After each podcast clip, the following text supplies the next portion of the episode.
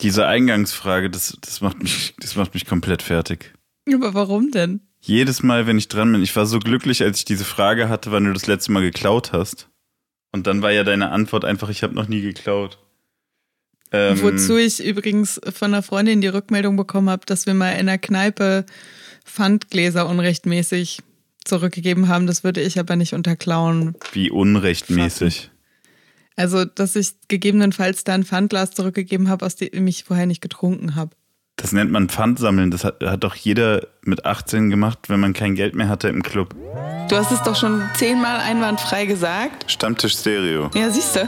Ist überhaupt kein Problem. Stammtisch Stereo. Stammtisch Stereo mit Anke und Jessin. Mit Jessin und Anke. Nee, nee, mit Anke und Jessin. Okay, mit Anke und Jessin. Hallo Anke. Hallo Jessin. Diese Frage, die ich dir zum Eingang stellen soll, weil wir uns ja immer noch kennenlernen und die ich dir jede zweite Woche jetzt stellen soll. Ich habe wirklich Schwierigkeiten. Entweder liegt es daran, dass ich das Gefühl habe, dass ich dich schon so gut kenne, dass ich nicht mehr weiß, was ich dich fragen soll, oder ich wurde so gut erzogen, dass man Menschen bestimmte Dinge nicht fragt.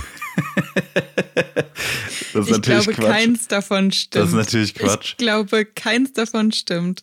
Was denkst du, warum das so ein Problem für mich ist? Ich bin eigentlich ein super neugieriger, neugieriger Mensch. Ja, deswegen verstehe ich das auch nicht, weil das hast du mir ja auch schon mal gesagt, dass du so ein super neugieriger Mensch bist. Ja. Ähm, vielleicht machst du dir zu viele Gedanken darüber, ob es eine richtig gute Frage ist. Ja, wahrscheinlich ist es so. Da würde ich nicht so viel mit nochmal drüber nachdenken arbeiten. Also ich kann dir eine Frage stellen, die wirkt aber erstmal wie aus so einem Freundebuch. Das ähm, ist ja okay. Ich bin auch schon wieder aufgeregt, weil ich ja jetzt nicht weiß, was passiert. weil das Unerwartete jetzt bevorsteht, ja? Ich habe ich hab so eine Haarspange in der Hand, mit der spiele ich rum, okay. damit ich was zu tun ähm, habe. Hattest du als Kind einen Traumberuf? Und wenn ja, welchen? Ähm, ich hatte mal kurz den äh, Traumberuf Modedesignerin, aber keine Ahnung warum. Ich glaube einfach nur, weil das cool klingt. so. Okay. Warst du da schon so alt, dass du wusstest, was Mode wirklich ist? Na, dass man da Klamotten macht, das wusste ich. Okay, ja. So. Meine Mutter hat auch relativ viel genäht, aber ich wusste, dass meine Mutter zum Beispiel jetzt keine Modedesignerin ist. Okay. Ähm, und dann war ich ehrlich gesagt, und das klingt jetzt richtig doll klischee-mäßig, dann war ich sehr schnell tatsächlich beim Journalismus. Wann warst du ungefähr bei Journalismus? Wie alt warst du da? So mit 12, 13 ungefähr. Und da habe ich dann auch, wollte ich auch so mein Schulpraktikum bei der Lokalzeitung machen. Und die haben erst Leute genommen ab 16. Und hast du dann später Praktikum bei der Lokalzeitung gemacht? Nee, weil ich war ja zu jung und dann. Ja, aber man macht doch noch mal eins, oder? Ah, nee, Quatsch. Nee, ich doch. hatte tatsächlich nur eins. Echt? Ah, ich musste mhm, zwei machen. Ich hatte machen. nur eins. Und dann, weiß ich auch nicht, dann habe ich, fand ich es, glaube ich, so ein bisschen egal, weil ich dann so dachte, ja, so in meiner Freizeit muss ich jetzt auch nicht für die Lokalzeitung schreiben. Dann brauchte ich meine Studiumskrise, bis ich wieder auf den Pfad des Journalismus zurückgefunden habe. Okay. Krass. Das ist jetzt auch nicht so eine spannende Geschichte, ne? Ja, aber Journalist zu werden, ich weiß nicht. So war das eher so Carla Kolumna, also eine romantische Vorstellung von, von Journalismus, oder war das schon so, ich will da in Kriegsgebiete oder ich will die Bundeskanzlerin oder den damals Bundeskanzler interviewen?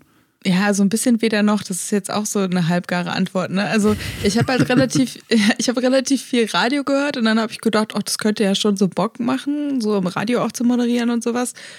Und die Radiosender, die ich damals gehört habe, um es mal so zu sagen, ähm, das waren jetzt eher nicht so die Radiosender, wo die Bundeskanzlerin interviewt wurde.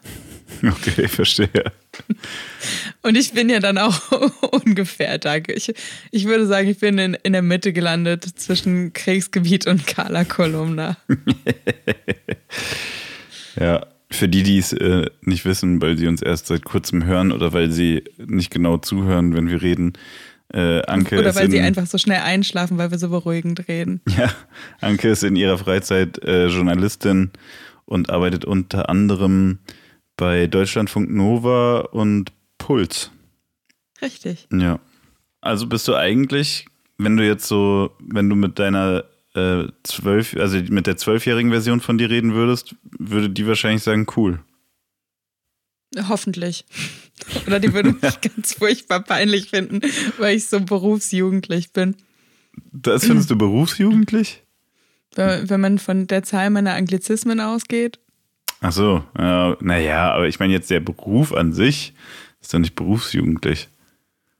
Ja, kommt, glaube ich, drauf an. Ich bin 35 und Rapper. du bist in der ersten, ja, du bist in der zweiten Generation äh, von Rappern, die auf der Bühne alt werden. Ja, ab, ab, ab wann ist eigentlich eine neue Generation? Also, weil die ältesten Rapper, die jetzt in Deutschland auf der Bühne stehen, sind so Anfang 40 ungefähr. Ja, und aber zum Beispiel so Jay-Z und so sind halt 50, ne? Die ja, sind gut, halt nochmal zehn Jahre USA, älter. Ne? Ja, ja. ja, genau. Also, das ist, würde ich sagen, so die erste Generation. ja. Ich, also, ich würde sagen, eine Generation hat immer so 15 bis 20 Jahre. Mhm. Ich meine, da muss ja so eine Zeitspanne dazwischen liegen, in der es realistisch ist, dass man Kinder hat, halt, ne? ja. Wusstest du, das habe ich letztens erst ähm, irgendwo gesehen, wo wir gerade drüber sprechen, dass Reezy der Sohn von D-Flame ist? Ja, das wusste ich.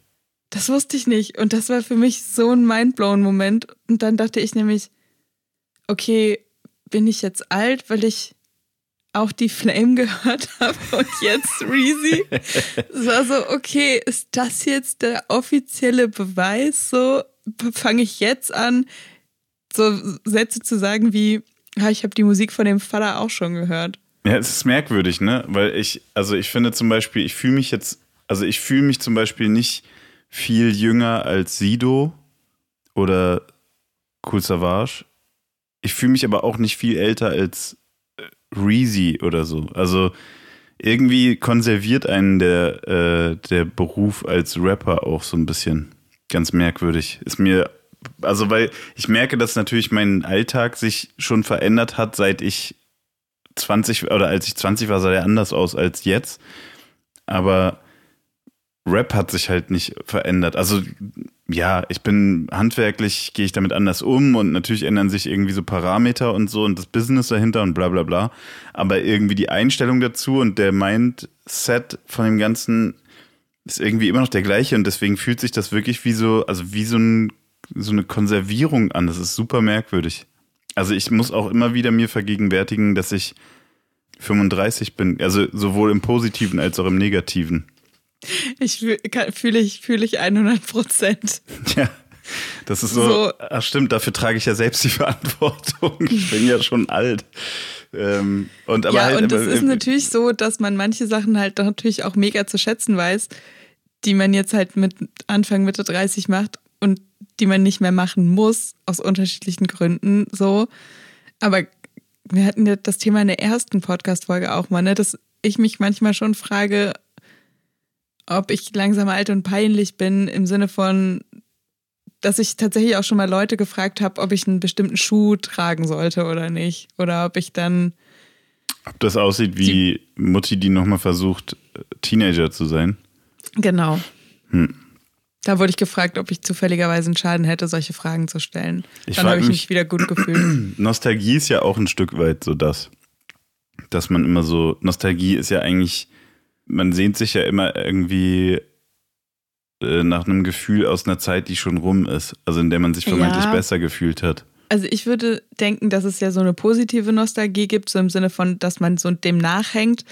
Aber dann gibt es ja auch die Nostalgiker, die sagen, so schön wie früher wird sowieso nicht mehr. Und du brauchst die Realitätsflucht gar nicht, weil du einfach in einer Realität bist, bei der du nicht das Gefühl hast, dass Vielleicht. die gute alte Zeit besser war als die Zeit, die du jetzt hast. Ja, irgendwie so. Ich weiß auch nicht. Zumindest kommt es mir manchmal so vor. Das soll auch keine Prahlerei sein. Ich habe mich nur manchmal gewundert, warum ich dieses Gefühl nicht bekomme, wenn ich so. Also manchmal gucke ich dann so durch Zufall irgendwelche Filme, die ich mit 16 total toll fand und finde es dann total schlimm. Ich finde dann denke ich so, na toll. Ich hatte eine gute Erinnerung an den Film, jetzt habe ich es mir ruiniert. Und andere Leute, habe ich das Gefühl, können das so richtig genießen und zelebrieren dann da nochmal so ihre, ihre verlorene Jugend, ihre vergangene Ja, aber die Jugend. zelebrieren aber doch vielleicht auch dann die Verklärung, weil voll viel von den Sachen von damals, die sind doch einfach ausgeblendet in dem Moment. Also man erinnert sich ja nicht an die Sachen, wenn man so in der Nostalgie schwelgt, die total scheiße waren. So, ach, weißt du noch damals, als es mir so richtig beschissen ging. So, du erinnerst dich ja eher so an. Schon. ja, aber vielleicht, vielleicht sorgt das ja zum Beispiel auch dafür, dass du halt nicht so verklärt nostalgisch bist. Weil ich denke mir halt auch bei voll vielen Sachen, ich bin so unfassbar krass froh darüber, dass ich nicht mehr Anfang 20 bin. Und da gucke ich auch nicht mit verklärtem Blick zurück, sondern da denke ich so, Alter, ganz ehrlich, das braucht wirklich nie wiederkommen. Danke. Ja, äh, ich habe, es gibt so eine Phase, äh, die war perfekt. So, die war, also, da kann ich, oder wenn ich zurückgucke, dann sehe ich natürlich Sachen, die da nicht cool waren, aber ich, äh, und es war genauso Anfang 20, da hatte ich praktisch mehr Geld, als ich brauchte, habe bei meinen Eltern noch gewohnt, hatte durch den Zivildienst aber irgendwie echt so für meine Verhältnisse damals viel Geld verdient und musste das aber nicht ausgeben, um zu leben. Und hatte auf einmal irgendwie, weiß ich nicht, 5000 Euro auf dem Konto oder sowas. Und habe jeden Tag gekifft und gesoffen und es war und bin auch unter der Woche weggegangen und habe Scheiß gebaut und so und das war eigentlich eine Bombenzeit, weil halt es war klar, ich tue hier gerade sogar was Gutes jeden Tag mit dem Zivildienst. ich verdiene Geld damit und darf mit dem Geld machen, was ich will. Das war eigentlich das perfekte Gleichgewicht aus Verantwortungsbewusstsein und Verantwortungslosigkeit.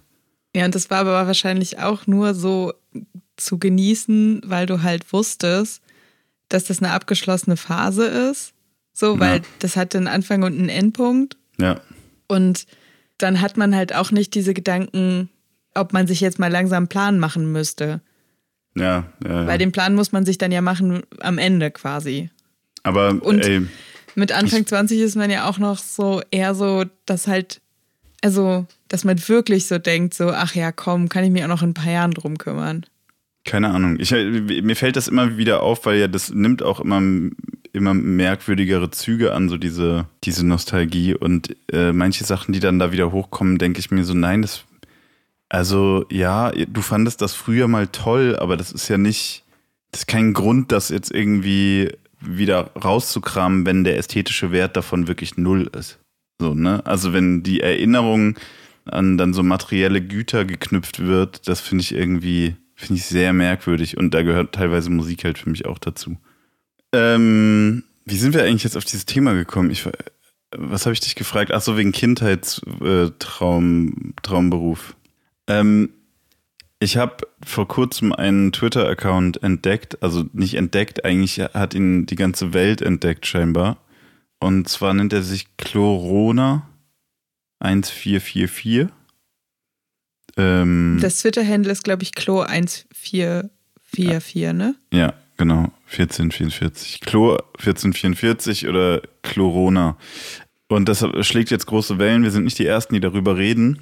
Aber dieser Twitter-Account wird von jemandem mit viel Humor äh, gemacht und hat sich schon irgendwie die letzten, ich glaube, ein, zwei Jahre oder so mit der Deutschrap-Szene und ihren Absurditäten beschäftigt und da so meme-artig sehr gute Recherchearbeit auch gemacht und jetzt vor kurzem eine Reihe gestartet, die nennt sich Deutschrap ist so fresh wie nie zuvor. Und dort werden Plagiate beziehungsweise Ähnlichkeiten zwischen meist äh, fremdsprachigen Tracks, US- oder ähm, europäischen fremdsprachigen äh, Rap-Tracks und deutschen Rap-Tracks hergestellt.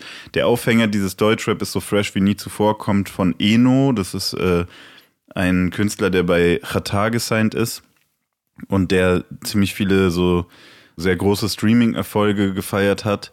Der ist jetzt auch schon eine längere Zeit dabei und es war so ein, der hat so ein bisschen diese Ära eingeläutet von diesen jungen, ich nenne es jetzt mal Autotune-Shooting-Stars, die so sehr äh, arabeske Soundästhetik am Anfang hatten und vor allem meistens so auf Instagram gestartet sind und dann mit einem Song plötzlich äh, Rekorde gebrochen haben. Bei Eno war das auch irgendwie so, der erste Song von ihm war dann irgendwie direkt so ein absoluter Streaming-Rekord.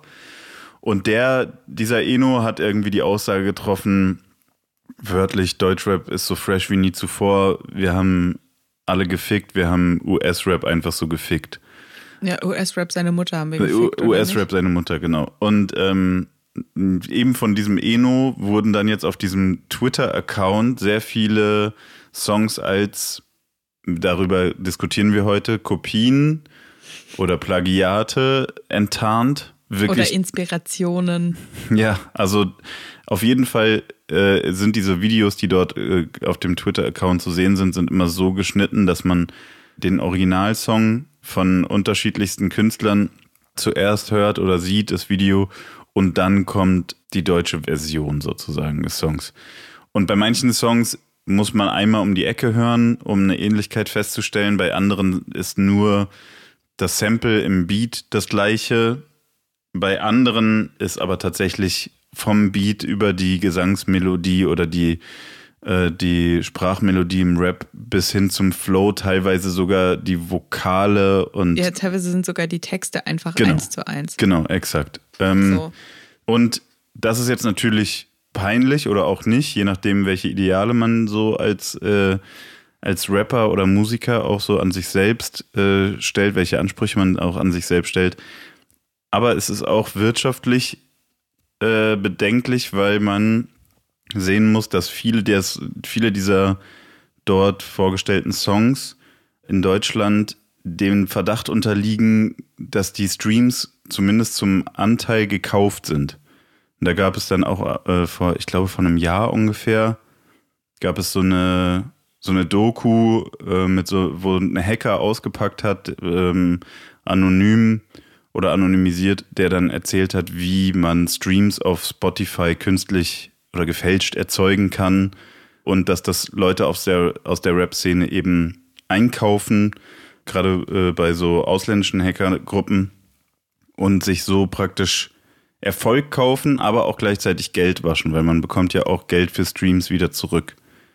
Im Prinzip ist es äh, so, wie wenn man sich Insta-Likes oder Insta-Fans kauft. Genau. Nur, dass man halt für die Likes keine Kohle zurückbekommt. Genau. Und wenn man jetzt daraus einen Zusammenhang herstellt und jetzt kommt die steile These, ist es tatsächlich eigentlich keine also wenn man vor allem diese großen Hits nimmt, wenn man sagt, das sind wirklich Plagiate und da werden bereits bestehende Hits, von denen man weiß, dass sie alles enthalten, was einen Hit ausmacht, also eine erfolgreiche Melodie, eine eingängige Melodie, eine gute Produktion und eventuell sogar auch den Text.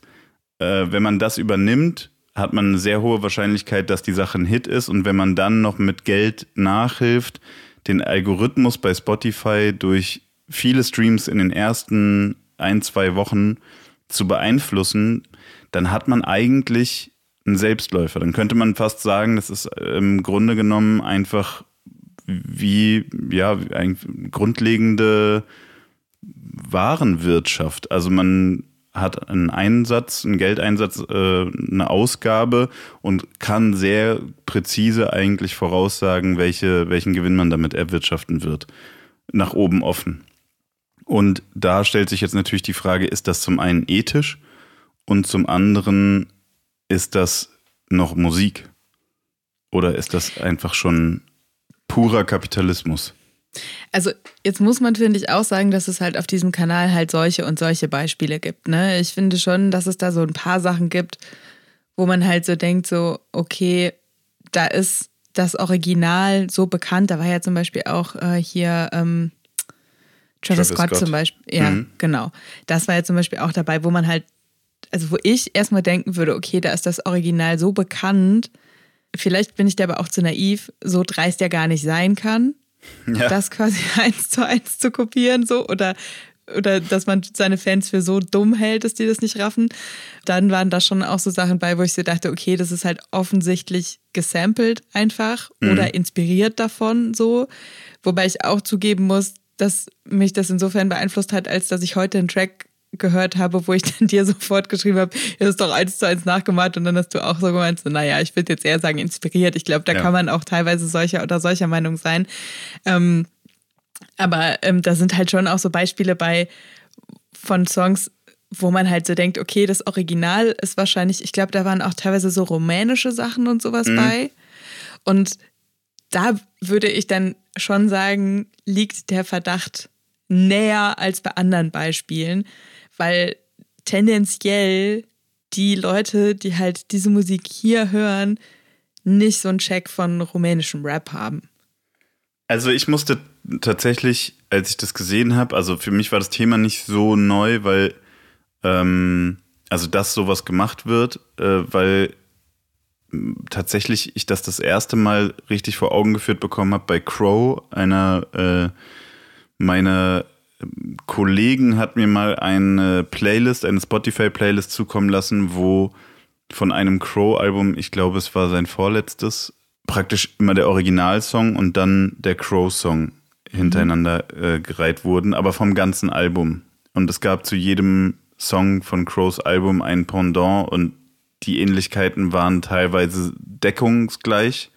Teilweise war es nicht zu, von der Hand zu weisen, dass das auf jeden Fall die Vorlage war. Man kann, ob man dann jetzt von Plagiat oder Kopie sprechen will, ist wieder was anderes.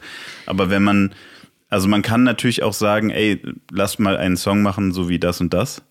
Aber ich meine, das kommt, ich habe das Gefühl, das kommt halt auch immer sehr drauf an, wie du es halt verkaufst. Ne? Zum Beispiel das erste Mixtape von Crow, was er gemacht hat, das war ja voll auf die Fresse mit der Ansage, ich habe hier alles kaputt gesampelt und äh, ich habe da ähm, Riffs aus Songs eins zu eins übernommen und es ist ein Mixtape und deswegen könnt ihr mich alle mal so ungefähr. Und ich finde, dass halt viel an der Sache ist, wie du es halt verkaufst. Also ob du dich halt hinstellst und sagst, entweder es gar nicht kommentierst oder sagst, ich bin der Geilste, weil ich habe den mega freshen Supersound am Start. Oder ob du halt sagst, das und das und das hat mich inspiriert und da bin ich auch so ehrlich. Was ich mir halt aber auch vorstellen kann, ist, dass es gibt ja da auch diese Beispiele von Sachen, die halt hier noch nicht so bekannt sind.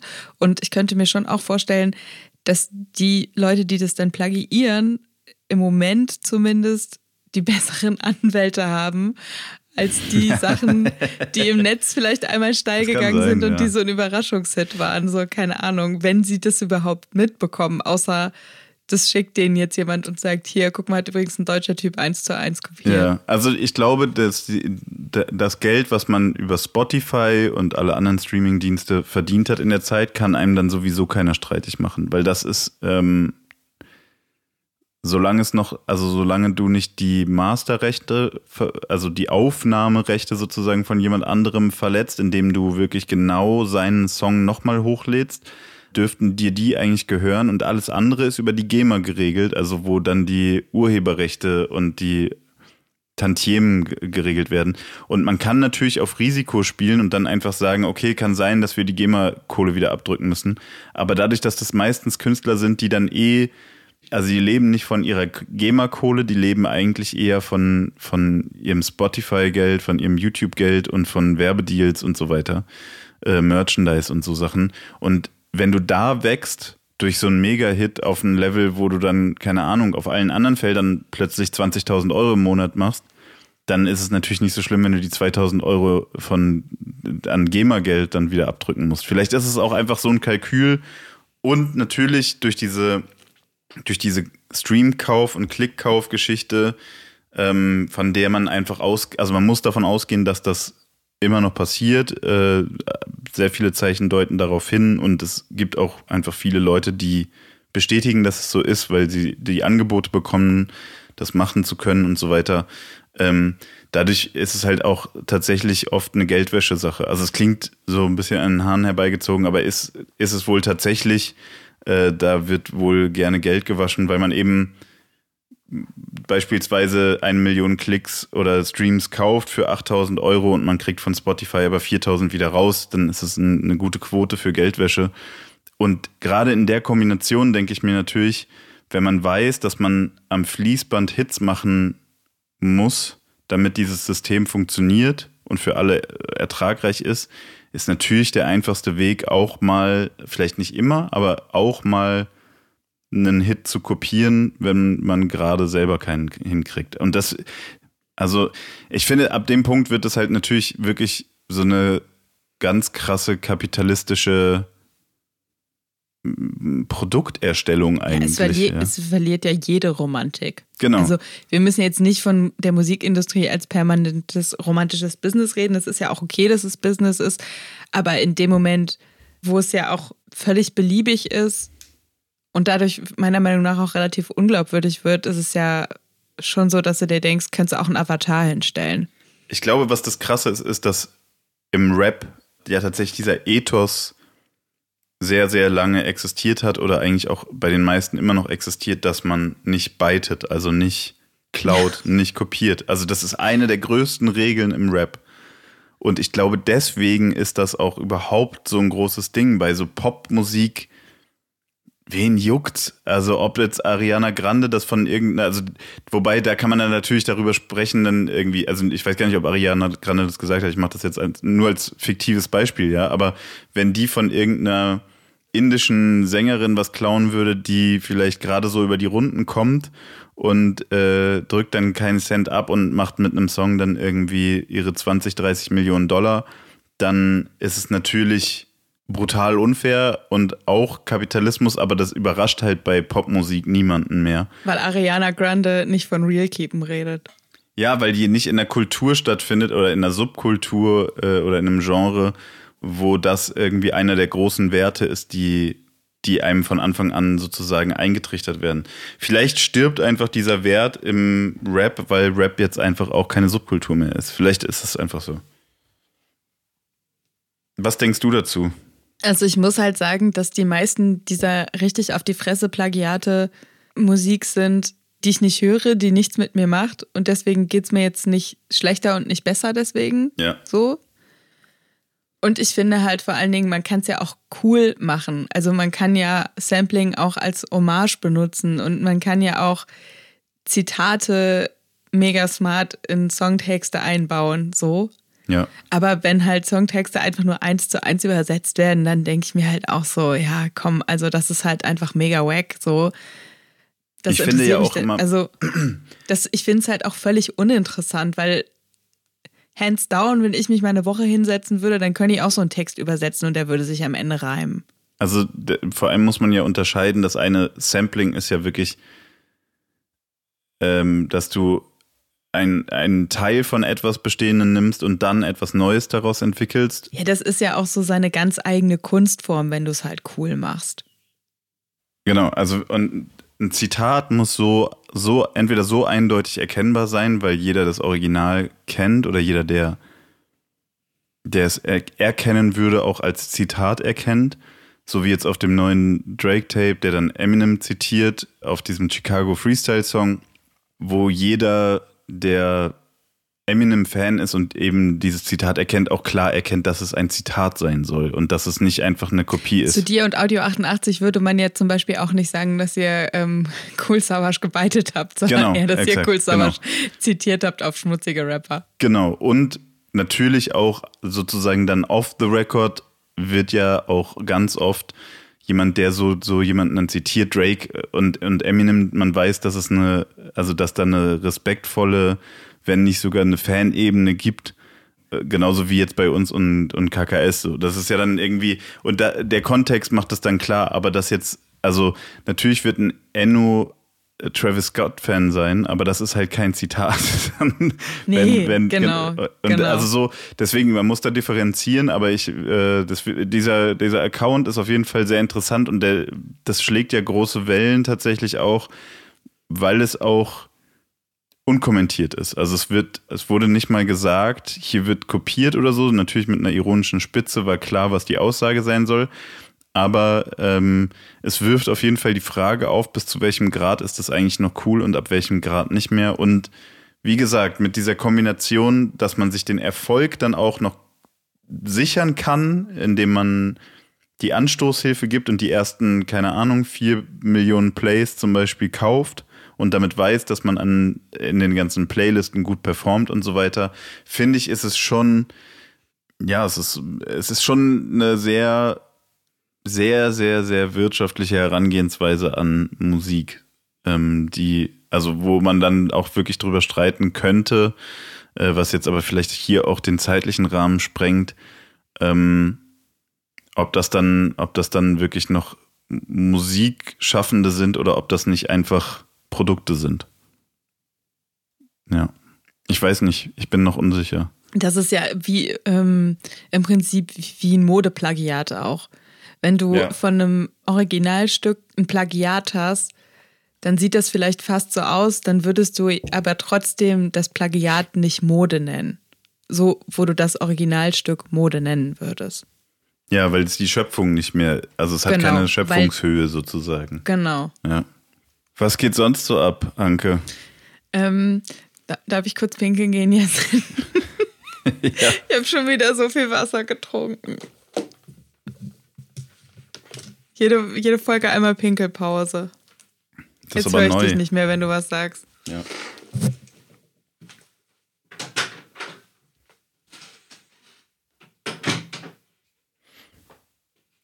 Anke ist kurz weg. Die muss Bedürfnissen nachgehen. Ähm, ich weiß gar nicht, was ich in der Zeit so, wie ich diese Zeit jetzt sinnvoll nutze, wo ich einfach machen darf, was ich will, ohne dass mir jemand dazwischen funkt und ohne dass mir jemand das Wort verbietet.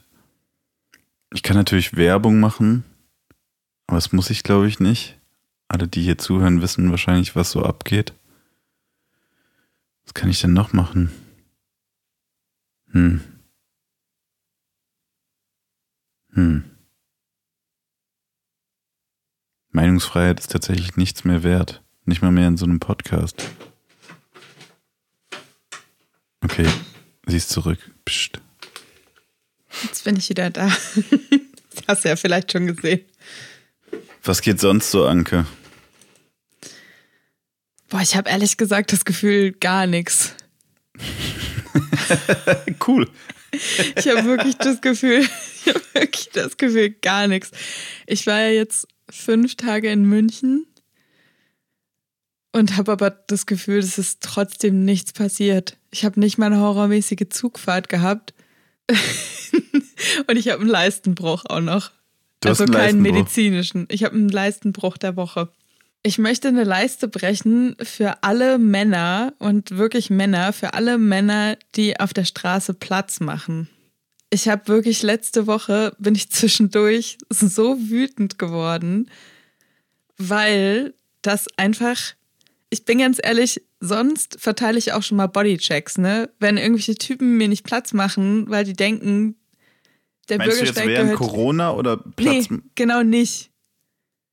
Also das also, heißt einfach, wenn man, wenn zwei Leute kommen sich entgegen und es ist klar, einer oder beide müssen ausweichen, damit man genau. aneinander vorbeigehen und kann. Ich kann es dir aus Sicht einer Frau sagen, es sind meistens nicht die Männer, die Platz machen, und wenn nicht Corona ist, dann kann man sowas auch mal lösen, indem man mal ganz kurz ein bisschen die Schultern anspannt und das drauf ankommen lässt und zur Not auch mal einen Bodycheck verteilt, weil als Frau kriegt man ja nicht auf die Fresse von solchen Typen, die halt keinen Platz machen. Und im Moment ist es natürlich aus gesundheitlichen Gründen nicht sehr ratsam, Leuten so nahe zu kommen. Und es hat mich wirklich letzte Woche teilweise fertig gemacht, so dieses Gefühl zu haben, so, da kommen jetzt einfach zwei Typen auf mich zu und die werden keinen Platz machen und das Einzige, was ich machen kann, ist an die Seite zu gehen, weil die machen keinen Platz. Und deswegen will ich eine Leiste brechen für alle Männer, die Platz machen auf der Straße. Ich will eine Leiste brechen für alle Frauen, die Platz machen, weil egal ob Mann oder Frau, gibt es gerade so viele Idioten, die einfach keinen Platz machen. Obwohl die sehen, es dass man einen Mundschutz anhat, das heißt, die können davon ausgehen, dass man gerne auch den Abstand zu anderen wahren würde und sie erwarten, also so viele Menschen erwarten tatsächlich einfach, dass das nur bei der Person liegt, der es wichtig ist. Aber es ist ja wie alles gerade. Ich wollte jetzt auch nicht den, äh, also Männer sind eh alles Bastarde, so das äh, steht außer Frage.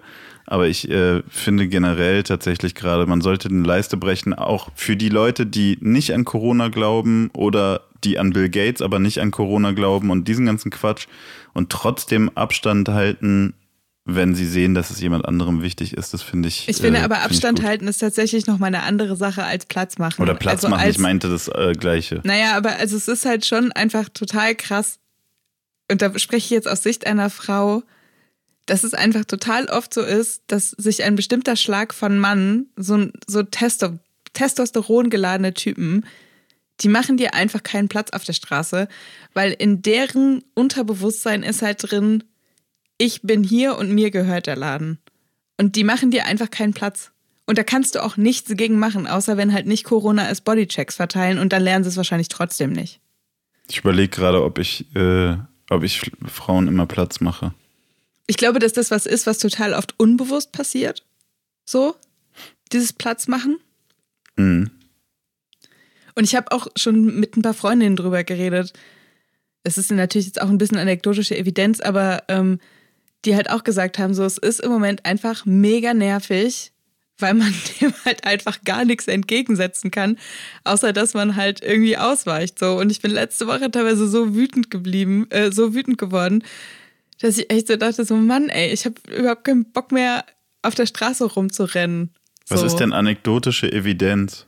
Dass Das man sich so- immer nur das merkt, was ins eigene Bild passt? Nee, das ist, wenn man aus ähm, was Einmaligem äh, eine, ähm, sowas wie eine Theorie ableitet. Also, dass man halt sagt, mir hat das eine Freundin erzählt und mir ist es auch passiert und deswegen leite ich daraus jetzt ab, dass es allen Frauen passiert. Ach so, verstehe. Genau. Puh, das war viel Soziologie so auf den Nachmittag. ähm, ja, keine Ahnung. Ich werde jetzt in Zukunft darauf achten, wobei jetzt gerade mache ich ja jedem Platz, weil alle anderen machen es ja nicht. du Ähm, bist ja auch ein anständiger Mensch. Bevor noch irgendwas passiert, Jessen, lass uns lieber schnell einfach ein paar Songs auf die Playlist draufschmeißen. wir kommen zu den Songs. Wir kommen jetzt. Warte. Wir kommen jetzt zu den Songs für unsere Playlist Die letzte Runde. Die Playlist zu unserem Podcast Stammtisch Stereo. Wir sind Anke und Jessin und das ist unsere Playlist gefüllt mit Musikempfehlungen aus reichlich Folgen unseres Podcasts. Und hier sind jetzt neue Musikempfehlungen, die ihr dann auf unserer Playlist die letzte Runde findet. Anke, schieß los. Ich fange an mit einer Band aus Manchester mit The Mouse Outfit. Kennst du die? Nee, der Name ist auch, das ist ein Name, wo ich sofort weiß, höre ich nie rein. Tatsächlich, weil ich glaube, Ja. es könnte dir wirklich gut gefallen. Das muss dann zufällig jemand mir vorspielen oder so. Ja, du könntest ja mal die letzte Runde auf Shuffle stellen. Vielleicht läuft das dann ja mal. Ja. Also ich stell's dir ja auch gerade zufällig vor, deswegen Nee, ich, es müsste irgendwo laufen und dann sage ich so, oh, was ist denn das? Und dann sagt jemand The Mouse Outfit, dann sage ich, ach fuck, jetzt finde ich sowas gut. Die haben eine neue Single, die heißt Sunrise. Und ähm, die sind schon so seit über zehn Jahren unterwegs und die sind extrem unterschätzt. Vielleicht, weil sie einen Namen haben, auf den keiner anspringt, keine Ahnung. Das ist, das ist affektiert, so ein Name ist einfach, das ist so, Hä? Wie Was nennen ist wir denn uns daran denn? affektiert? Okay, dann sag mir mal, was die, was die Bedeutung von dem Namen ist. The Mouse Da, das kann ich dir Outfit. tatsächlich nicht sagen. Ja, aber das meine ich ja, deswegen ist es affektiert. Das ist so, Aber das muss doch keine. Hä? wir nehmen so einen rätselhaften Namen und der, dann denkt, also The Mouse Outfit, ja, dann lass uns The Mouse Outfit machen. Okay, ja ich denke mir, ich denk mir tatsächlich bei dem Namen gar nichts. Ich denke mir, dass die Band The Mouse Outfit heißt. Und Ja. ähm, dann weiß ich dazu noch mittlerweile, dass die aus Manchester kommen. Mhm. Die klingen so sehr jazzig, sehr ruhig. Es wird gerappt, aber eher so entspannter Flow. Die haben auch zum Beispiel schon mal Songs gemacht mit IMDb und sowas. Also schon auch ganz coole Leute, die die am Start haben. Ich würde die tatsächlich unheimlich gerne mal live sehen, was im Moment relativ schwierig ist. Was ist es denn jetzt eigentlich für Musik? So jazzige Hip-Hop-Musik. Also schon mit Instrumenten.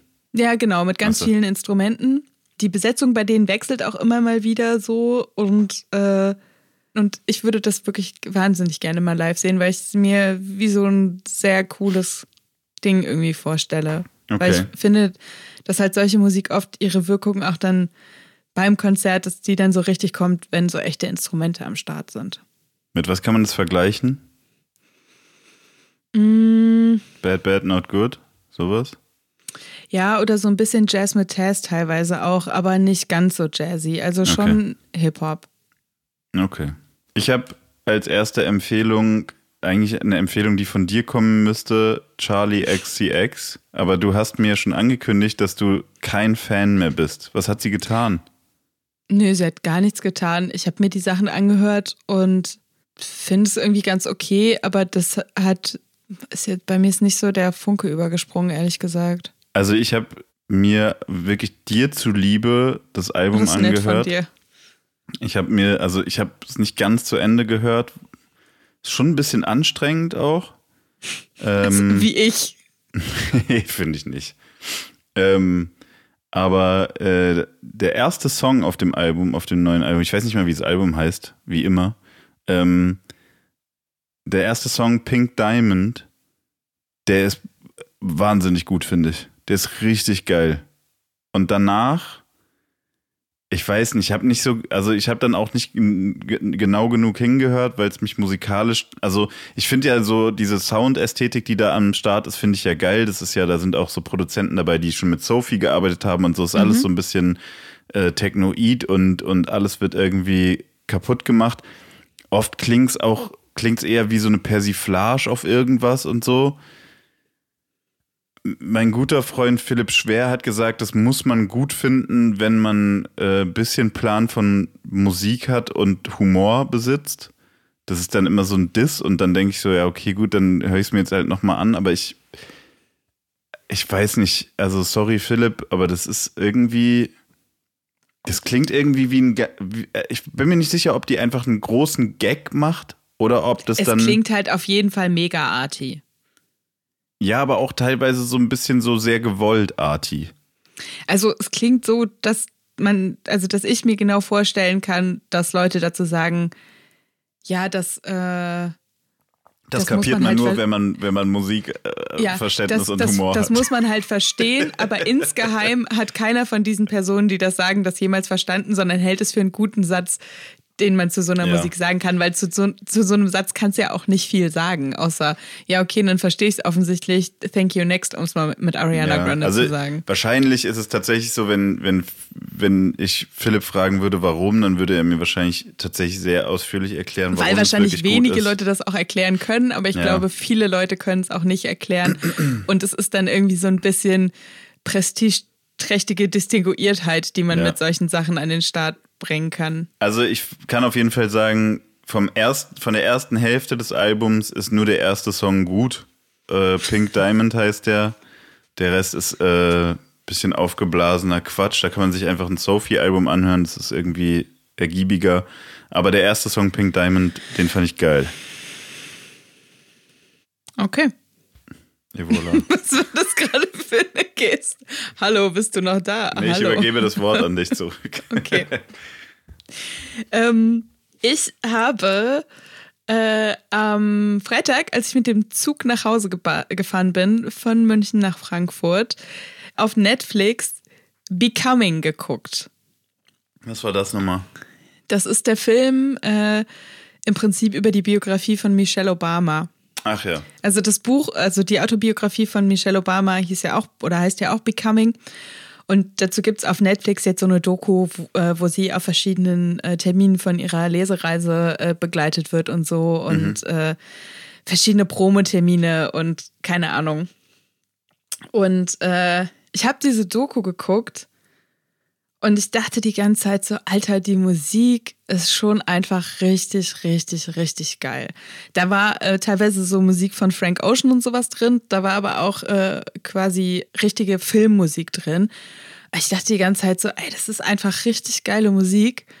Und dann habe ich mir, weil ich die Zeit hatte, weil ich ja eh nichts anderes zu tun hatte als im Zug sitzen, die ganzen Credits am Ende angeguckt und habe gesehen, ha, Kamasi Washington hat den Soundtrack zu dieser Doku gemacht. Und das ist, finde ich, sowieso ein unfassbar geiler Typ. Kenne ich gar nicht. Der ist Saxophonist. Und du magst ja auch Thundercat, ne? Ja, Thundercat finde ich gut. Und äh, das ist einer der Kindheitsfreunde von Thundercat tatsächlich. Die sind so seit klein auf irgendwie am Start. Hat auch schon äh, zusammengearbeitet auf äh, To Bimp a Butterfly mit Kendrick Lamar. Ähm, hängt auch irgendwie mit Flying Lotus rum, ist ein hammer, hammer, hammer krasser Musiker. Ich war mal auf einem Konzert von dem. Also der spielt Saxophon, hat aber halt eine komplette Band dabei. Und dieser Typ ist einfach mega geil. Und das war so ein Jazzkonzert, wo, äh, und das liebe ich immer sehr, die Hälfte der alten Männer rausgegangen ist vor Wut, weil ihnen das zu modern war. Das ah, passiert auch gerne mal so auf Konzerten von Robert Glasper und so, dass dann so die, die Traditionalisten so nach der Hälfte des Konzertes sich einfach verpissen, weil es ihnen Aus zu Empörung. modern ist. Genau. Mhm. Das liebe ich immer sehr. Genau, und äh, Kamasi Washington hat den Soundtrack gemacht zu dem, äh, zu der Becoming Doku. Und äh, also ist halt komplett instrumental der Soundtrack. Ich pack den Song Southside V2 oder Southside V2 drauf. Ist einer der wenigsten, äh, wenigen Songs, äh, der über zwei Minuten ist. Aber generell kann man sich das alles gut anhören. Und man kann auch wirklich diese Doku gut gucken, finde ich. Ich habe noch einen kleinen Exkurs. Ich habe jetzt praktisch drei Empfehlungen in einer. Äh, und zwar gibt es einen neuen Song von Wandel. Ich weiß nicht, ob du Wandel kennst. Ich kenne den Namen. Das ist ein sehr junger Typ, ein äh, Freund aus Wien. Der ist schon ziemlich lange dabei, hat am Anfang nur als Produzent irgendwie Musik gemacht und war so in dem Dunstkreis von äh, Craig Ignatz und Konsorten, also diese ähm, Hanuschplatz-Crew äh, ist das so aus Wien ähm, und hat dann dort produziert und ist aber eigentlich von Anfang an so hat er sich da irgendwie einen Namen gemacht. Aber so von Anfang an waren das sehr originelle Beats äh, und haben auch, würde ich sagen, ziemlich viel dazu beigetragen, dass bestimmte Sachen da so zum Hit wurden. Und ähm, der hat ein, eine sehr eigene Herangehensweise an Musik, wie ich dann selber auch so im, im Studio irgendwie sehen durfte. Auf jeden Fall ist der, ich weiß nicht, wie alt der jetzt ist, keine Ahnung. Der ist auf jeden Fall praktisch noch ein Kind, finde ich, aber äh, ein. Jetzt hast du dich alt gemacht. Naja, irgendwie, nein, von seiner Art her vor allem, finde ich, äh, ist er sehr, ich würde jetzt sagen, nicht naiv, aber. Kindlich? Ja, fantasievoll vor allem und unbeschwert. Also es wirkt zumindest unbeschwert, wie er Musik macht. Ähm, und wirklich, ich finde ausnahmslos alles, was der veröffentlicht hat, wo sein Name draufsteht, ist hörenswert. Das, das gibt es echt nicht oft und ich sage das auch nicht nur, weil ich ihn persönlich kenne, sondern es ist wirklich, es ist wirklich krass. Also in dem Alter so eine hohe Dichte an Qualität irgendwie in seiner Diskografie zu haben, ist wirklich krass. Ähm, und da gibt es jetzt eine neue Single, die heißt Double Exposure. Er war jetzt eine Weile weg, so mehr oder weniger. Ähm, und jetzt weiß ich aber, dass da auch mehr kommen wird. Und äh, in dem Zuge sollte man sich auf jeden Fall Double Exposure anhören. Sein jüngeres Solowerk äh, von seinem letzten Album kann man sich Window Color anhören. Das packe ich auch mit in die Playliste. Ähm, das ist so vom, vom Style her, äh, könnte man sagen, irgendwie so ein bisschen Richtung James Blake teilweise, aber mit viel mehr LSD. So, äh, wirklich irgendwie so Psychedelic-Einflüsse teilweise und wirklich unkonventionell produziert, finde ich. Und dann noch ein äh, Werk aus seiner Zeit als Rap-Produzent, äh, und zwar von der Platte mit Craig Ignatz, den Song James Dean, mit einem, wie ich finde, auch sehr originellen Beat, der mich damals auch schon genauso umgehauen hat, wie es jetzt noch tut. Also ähm, Wandel sollte man sich auf jeden Fall geben, bevor er James Blake vom Thron stößt. Äh, dann kann man sagen, ich habe den schon gehört, als den noch keiner kannte. Also äh, deswegen drei Songs von Wandel. Okay. Ich habe äh, zugezogen maskulin mit Exit. Aber ehrlich gesagt nur, weil ich dich fragen wollte, ob du mir das erklären kannst, was da passiert ist. Was soll ich da erklären? Und wenn du das nicht erklären kannst, dann lassen wir es vielleicht auch einfach. Ich habe den Song gehört und ich bin ein bisschen ratlos, muss ich sagen. Worum es geht, meinst du? Oder musikalisch oder was? Ich verstehe das einfach nicht. Ich verstehe nicht, ob das jetzt ernst gemeint ist, ob das ironisch gemeint ist, ob das, ähm, ja, ich verstehe das irgendwie nicht. Was ist denn in der, oder welche Aussage hast du denn rausgehört, bei der du dir nicht sicher bist, ob die ernst Na, gemeint ich hab, ist? Ich verstehe einfach wirklich gar nichts. das, das meine ich wirklich komplett ernst. Ich habe mir den Song und das Video dazu mehrmals angehört und angeguckt. Und ähm, das ist ja so ein bisschen so ich habe keine Ahnung, ob es die Midlife Crisis schon ist oder die Quarterlife Crisis noch und so dieses, ja, jetzt stehe ich hier und bin eigentlich der Typ, der ich nie sein wollte und ich mache mal einen Song drüber und ich verstehe nicht, ob das alles ein einziger ironischer Bruch ist oder ob das halt einfach alles ernst gemeint ist. Ich verstehe das nicht. Und also mhm. ich verstehe auch die Produktion nicht so richtig. Also mhm. die Produktion kommt ja von A zum J. Ich, also ich verstehe in, ich verstehe die Produktion in Zusammenhang mit dem Song irgendwie nicht. Also manchmal sorgt ja so eine Produktion dafür, dass es sich dann einem erschließt, so. Ja. Wie eine Art, wie der Song gemacht ist und so. Und äh, das verstehe ich, ich verstehe das alles nicht. Und ich wünsche mir, dass du es mir erklären kannst. Also ich würde sagen, die Wahrheit liegt irgendwo dazwischen. Ähm, das ist aber ja bei den beiden oft so. Ja, aber ich finde, sonst fand ich das irgendwie leichter einzuordnen. Ich glaube, dass das auch Absicht ist, dass man das nicht so genau einordnen kann, aber ich will jetzt da auch nichts Falsches unterstellen oder so. Ich meine, wir kennen uns privat, von daher würde ich jetzt von aus dem Privaten auch ein bisschen was rausnehmen, um mir das oder um dir eine Erklärung zu geben. Ähm, ich würde sagen, dass das schon, dass da schon was dran ist, diese zeitweise Unzufriedenheit mit dem Job. Und dass man aber auch immer gesagt hat, was sind das für Typen, die sich darüber beschweren, dass sie Rapper sind, dann sollen die doch einfach aufhören zu rappen. Aber äh, dadurch, dass es auch irgendwann ein Job wird, ist man natürlich auch damit irgendwann unzufrieden. Also so von daher, das ist, würde ich sagen, ein ernster Anlass. Die Ausführung ist, glaube ich, nicht bis zum Schluss hundertprozentig ernst gemeint. Äh, und da sind natürlich dann auch ironische Spitzen gegen, gegen sich selbst, aber gegen andere auch drin. Ich glaube nicht, dass du so viel falsch verstanden hast. Und ich glaube, dass das Unverständnis Teil des Konzepts sein soll. Und auch die Produktion, die nicht äh, sich so selbst erklärt, ist, glaube ich, auch Teil des Konzepts. Das ist natürlich kom komplett Geschmackssache. Äh, ich finde es auf jeden Fall mutig. Ich fand es cool. Also zum einen fand ich das Video sehr gut und ich fand, also ich finde den Song, weiß ich noch nicht genau, wie gut ich den finde, ähm, aber ich finde es krass, dass man sich damit zurückmeldet. Und es ist natürlich in Kombination mit dem Albumtitel, das ja zehn Jahre Abfuck heißt, ist es natürlich äh, finde ich, ergibt sich da schon Sinn draus und so. Ähm, ich finde aber auf jeden Fall die musikalische Entscheidung, mit dem Song ein Album anzukündigen, ziemlich äh, mutig. Ich fand es auch ziemlich krass, muss ich sagen, weil ich irgendwie so dachte, okay, die kündigen da jetzt ein Album mit an, das wird aber jetzt mal sowas von knallen, was da passiert. Ja. Und dann saß ich da und dachte so, ich verstehe es nicht. Ist ja vielleicht auch mal ganz cool. wird sich zeigen dann, ne? Ja, aber immerhin, ich glaube, du wirst dir den nächsten Song auch anhören. Und, äh, ja, aber ich bin mir nicht sicher, ob das alle zum Beispiel machen würden.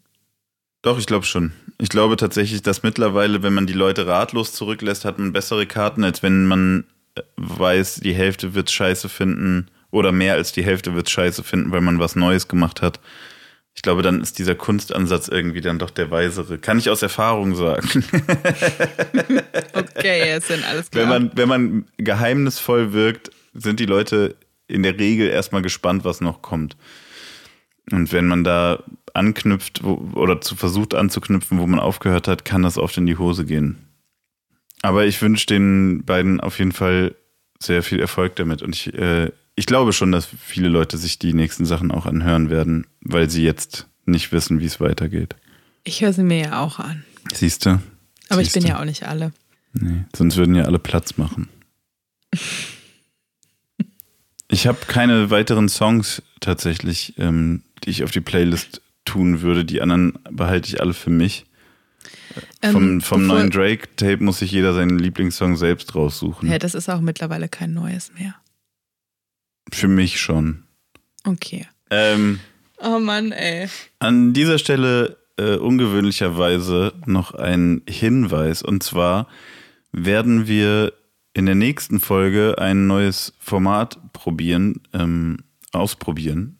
Und zwar haben wir uns überlegt, wir wollen manchmal auch über Themen ein bisschen ausführlicher sprechen, beziehungsweise auch vor allem Themen besprechen, die gar nicht unbedingt aktuell sein müssen, sondern die uns so abseits des, des aktuellen Geschehens beschäftigt haben. Und dieses Format nennen wir Modus Mono. Das heißt, wir werden ab und zu eine Special-Folge machen, in der wir uns nur mit einem Thema beschäftigen, ohne Geplänkel drumherum. Und nächste Woche werdet ihr das erste Mal so eine Special-Folge hören. Also nächste Folge Modus Mono mit einem ausgewählten Thema. Wir sind sehr gespannt, ob wir mit dieser großen Herausforderung klarkommen werden und uns zurückhalten können, nicht in private Kleinteiligkeiten abzudriften. Ähm, wenn ihr auch hören wollt, ob uns dieses Experiment gelingt, dann seid nächste Woche wieder dabei, wenn es heißt Stammtisch Stereo Modus Mono mit Anke und Jessin. Und ansonsten sehen wir uns auf Instagram, wie gehabt, oder bei der 5-Sterne-Bewertung auf iTunes oder wie es jetzt heißt, Apple Music, Apple Podcasts oder wie auch immer. Und bis dahin gehabt euch wohl, wascht euch die Hände und macht vor allem Platz. Tschüss, Anke. Tschüss, Jessin.